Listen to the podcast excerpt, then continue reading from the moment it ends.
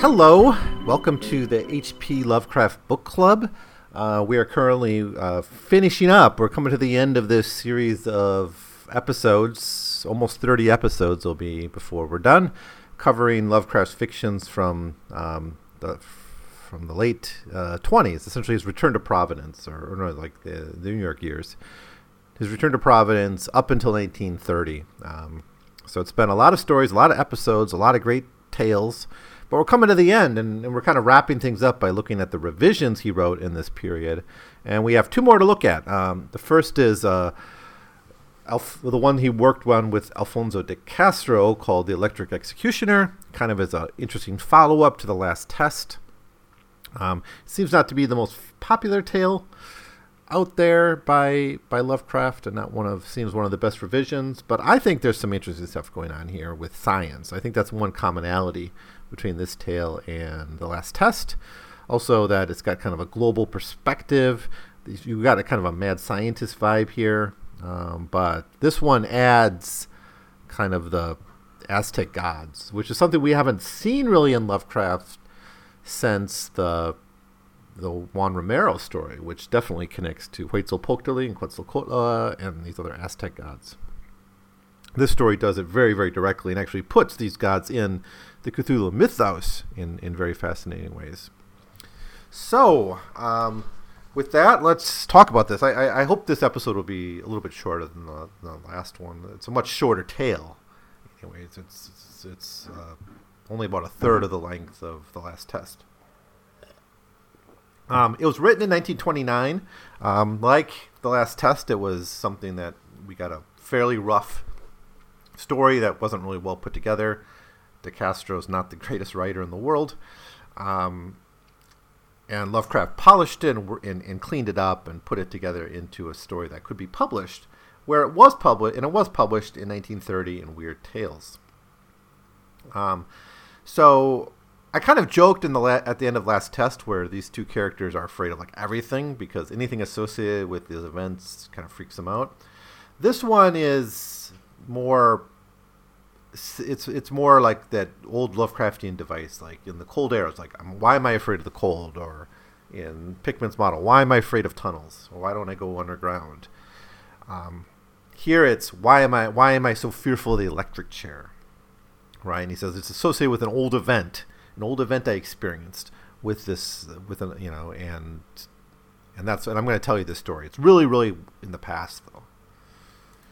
So what uh, what I kind of like about this story is it actually lines up with the the actual invention and use of the electric chair, which first was used in 1890, right? And so if this story is set in, um,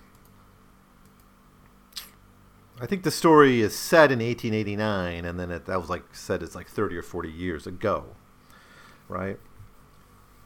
So I guess it'll be 40 years ago, right? If we're contemporary to 1929. Um, so uh, he's a the main character. The narrator is like works for this mining company in San Francisco, the Tlaxcala Mining Company, and they have these mines in in Mexico. And basically, we find out one of their mines, the manager has gone rogue. This manager's name is like Felden, Arthur Felden, and he's he's bailed on the mine, but he's also like not just caused disorder by not being there. He's taken all the documents with him. Right, so this is going to be embarrassing. It's going to cost time and money, and there's going to important information that's lost. So he's like he's like a private detective for for a corporate private detective, like a Pinkerton kind of guy. And so he says he's going to well he's he's given the choice to go there. Now he wants to get married. So he's a bit worried that this will be a long job, but he realizes that it will hurt his career if he doesn't go. So he decides to go, um, even though his wedding's like a week away. Um, so then we get this description of the travel to Mexico and, and eventually to Mexico City. And we even get this comparison of like the European style cars and the American style cars. Like the American style cars are the, I guess everyone's facing one way, but the European style train cars, you have the little where the people face each other. Like I guess you see that like in Harry Potter, right? Um, but in China they have those in the in the slow trains. They're the ones where you, f- you face each other. It's like four people around a table. Um, maybe not in coach, but at least in like second class. Anyways, uh, like Mexico originally bought their trains from these European manufacturers and later the American ones. So they got they have these old um, European style cars. A lot of nice details there. Now he ends up going uh, taking like a, a red eye uh, trip to Mexico City to for this job because you know time's of the essence. So he takes this, and he thinks it'll be fine. No one will be there. Um, it'll be just it'll be like a red eye, so he might be the only one on the train, and that's what he thinks happens. And and then he you know he notices someone's there. Um, a, a rather big guy uh, sleeping in the opposite seat from him, right? And I mean, he seems to be like a, a fairly normal guy, but it's kind of creepy because he didn't know he was going to be there and didn't expect him, and he's sitting in this empty train right next to him. Um, uh, and he starts to think, the narrator starts to think that he's in trouble, uh, that there's really a danger here. So he tries to seize his rifle. He's got this gun with him. He tries to take it, but the man, this this this weird man who appeared there, actually sees him do this and takes his gun away and, and kind of basically attacks him. And so now our narrator has to kind of listen to this this man, listen to this stranger, and you know fulfill whatever his you know listen to what he has to say anyways. Um,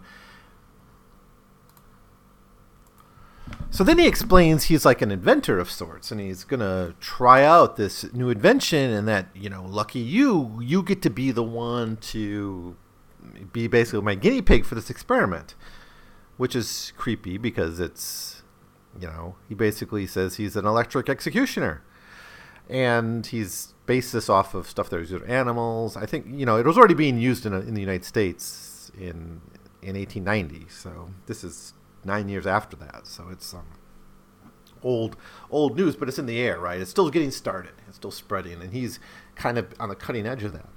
But basically, he says this isn't really for executing single pers people. It's for executing all of civilization, all people, everyone.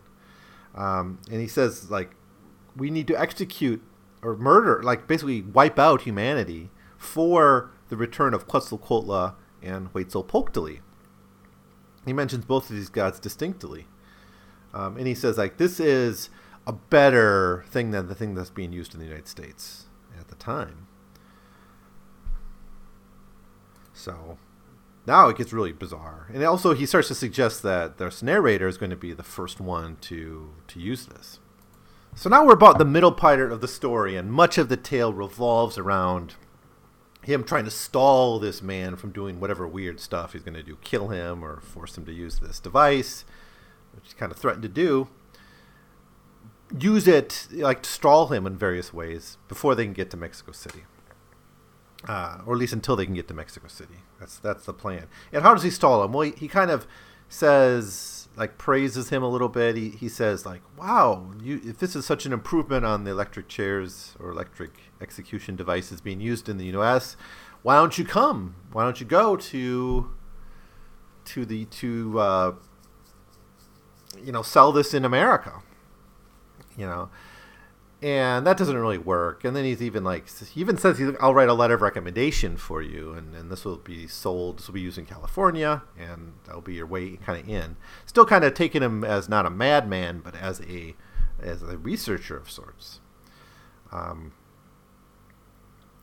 but uh, finally, he ends up, and here, this is, I mean, I guess it's a little bit believable because he seems to have connection with these Mexican mines, so it's possible he studied uh, Mexican mythology and Aztec history and things like that.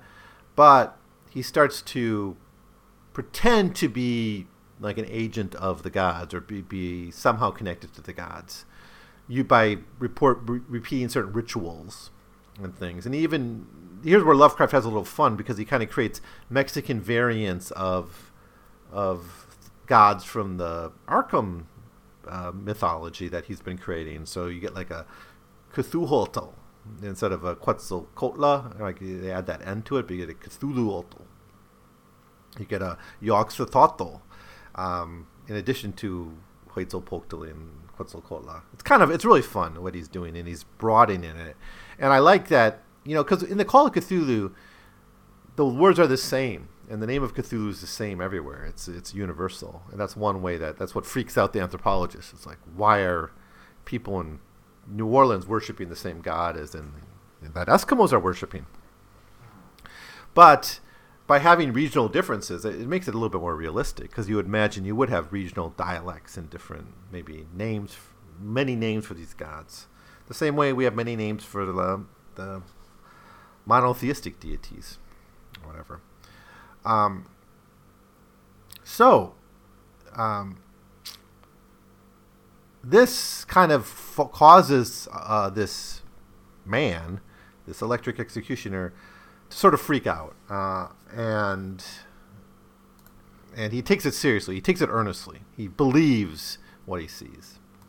This leads him to essentially, you know, the the prose is, is a bit dense there, but he kind of uses uh, the the device on himself, and there's a light and smoke and and all that, and then kind of the scene ends, and he, you know, everything he's gone, right, and he starts asking around to like the the, the help on the train, like what happened to this guy? Where's his body? Who was he? Where's his ticket? All these kinds of things, and there's no nothing. It's like just it's a dream, right? It's it's the basically at this point, if the story ends, it could just be a really weird dream, right? Where he read too many stories about Quetzalcoatl or about electric chair, and someone combine them into a weird dream. Uh, that would just be an interesting dream. Um, so he gets, so he kind of sets that aside. He, he, assumes it's just a dream, and he goes to the finally the mining camp uh, near Mexico City, and he's told right away that they already found this guy Felden.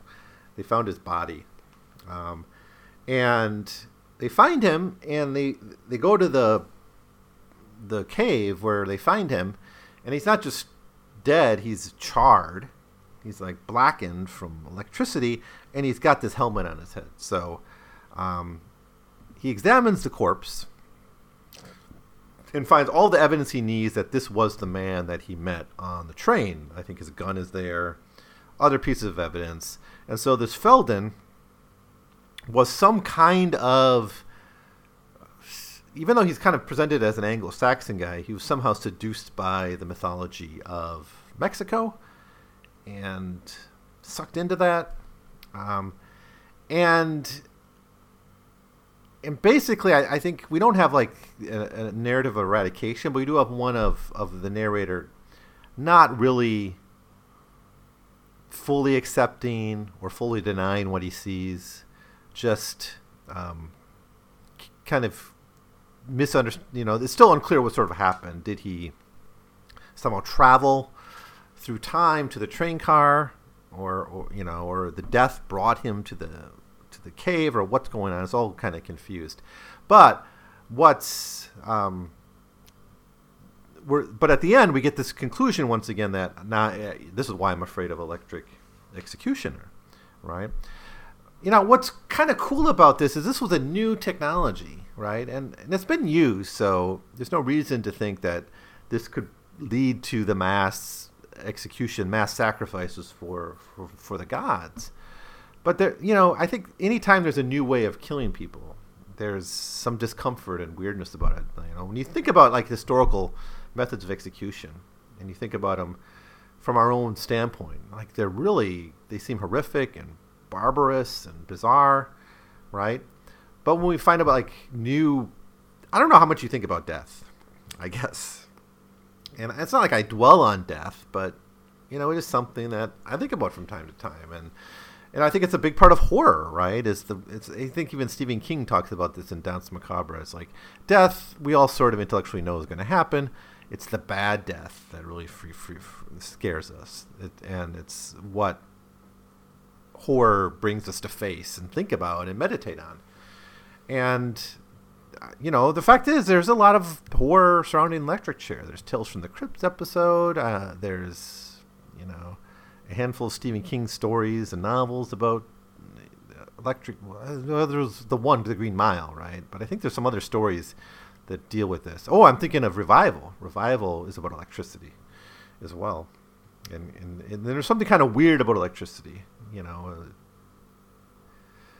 uh, you know, it's real, but it's kind of mysterious to a lot of us. But it's also very dangerous and it surrounds us all the time.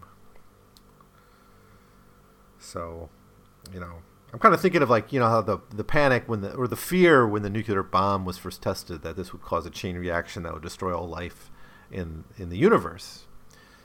Or the Earth, anyways, not the universe. All life on Earth.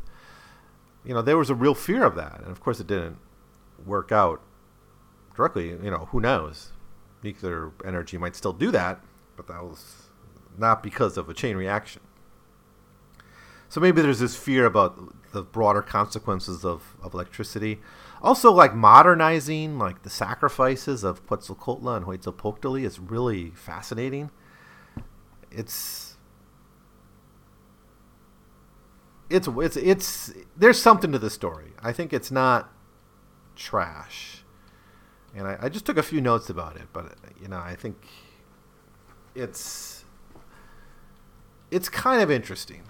Um, not his best, you know. I, I, think the last test is a stronger tale, and it, it kind of ends kind of weakly, and and you don't quite know what was supposed to go happen with this device, how this device was going to eradicate all people in the in the world. But this com- combination of modern science with the Quetzalcoatl mythology of the Aztecs really kind of brilliant and, and interesting. I like it. And it, it kind of also reminds me of the next story we're going to look at, The Curse of Yig, where this is idea of like modern applications or modern settings for ancient myths. Right? Of course, that's in through, uh, through so much of Lovecraft's writing, but it's uh, you know, quite explicitly ex- explored in Curse of Yig and the Electric Executioner.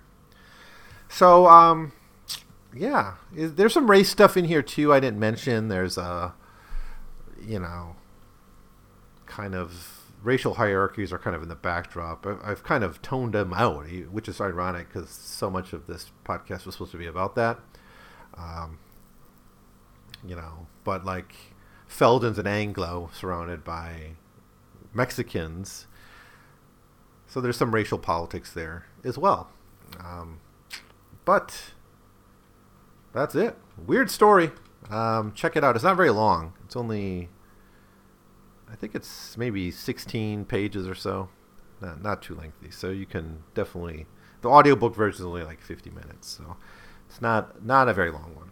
Um, so, anyways, that's all. Let me know what you think of any of the Alfonso de Castro either of the Alfonso de Castro revisions, collaborations that Lovecraft worked on, uh, send me an email at 100pagescast at gmail.com.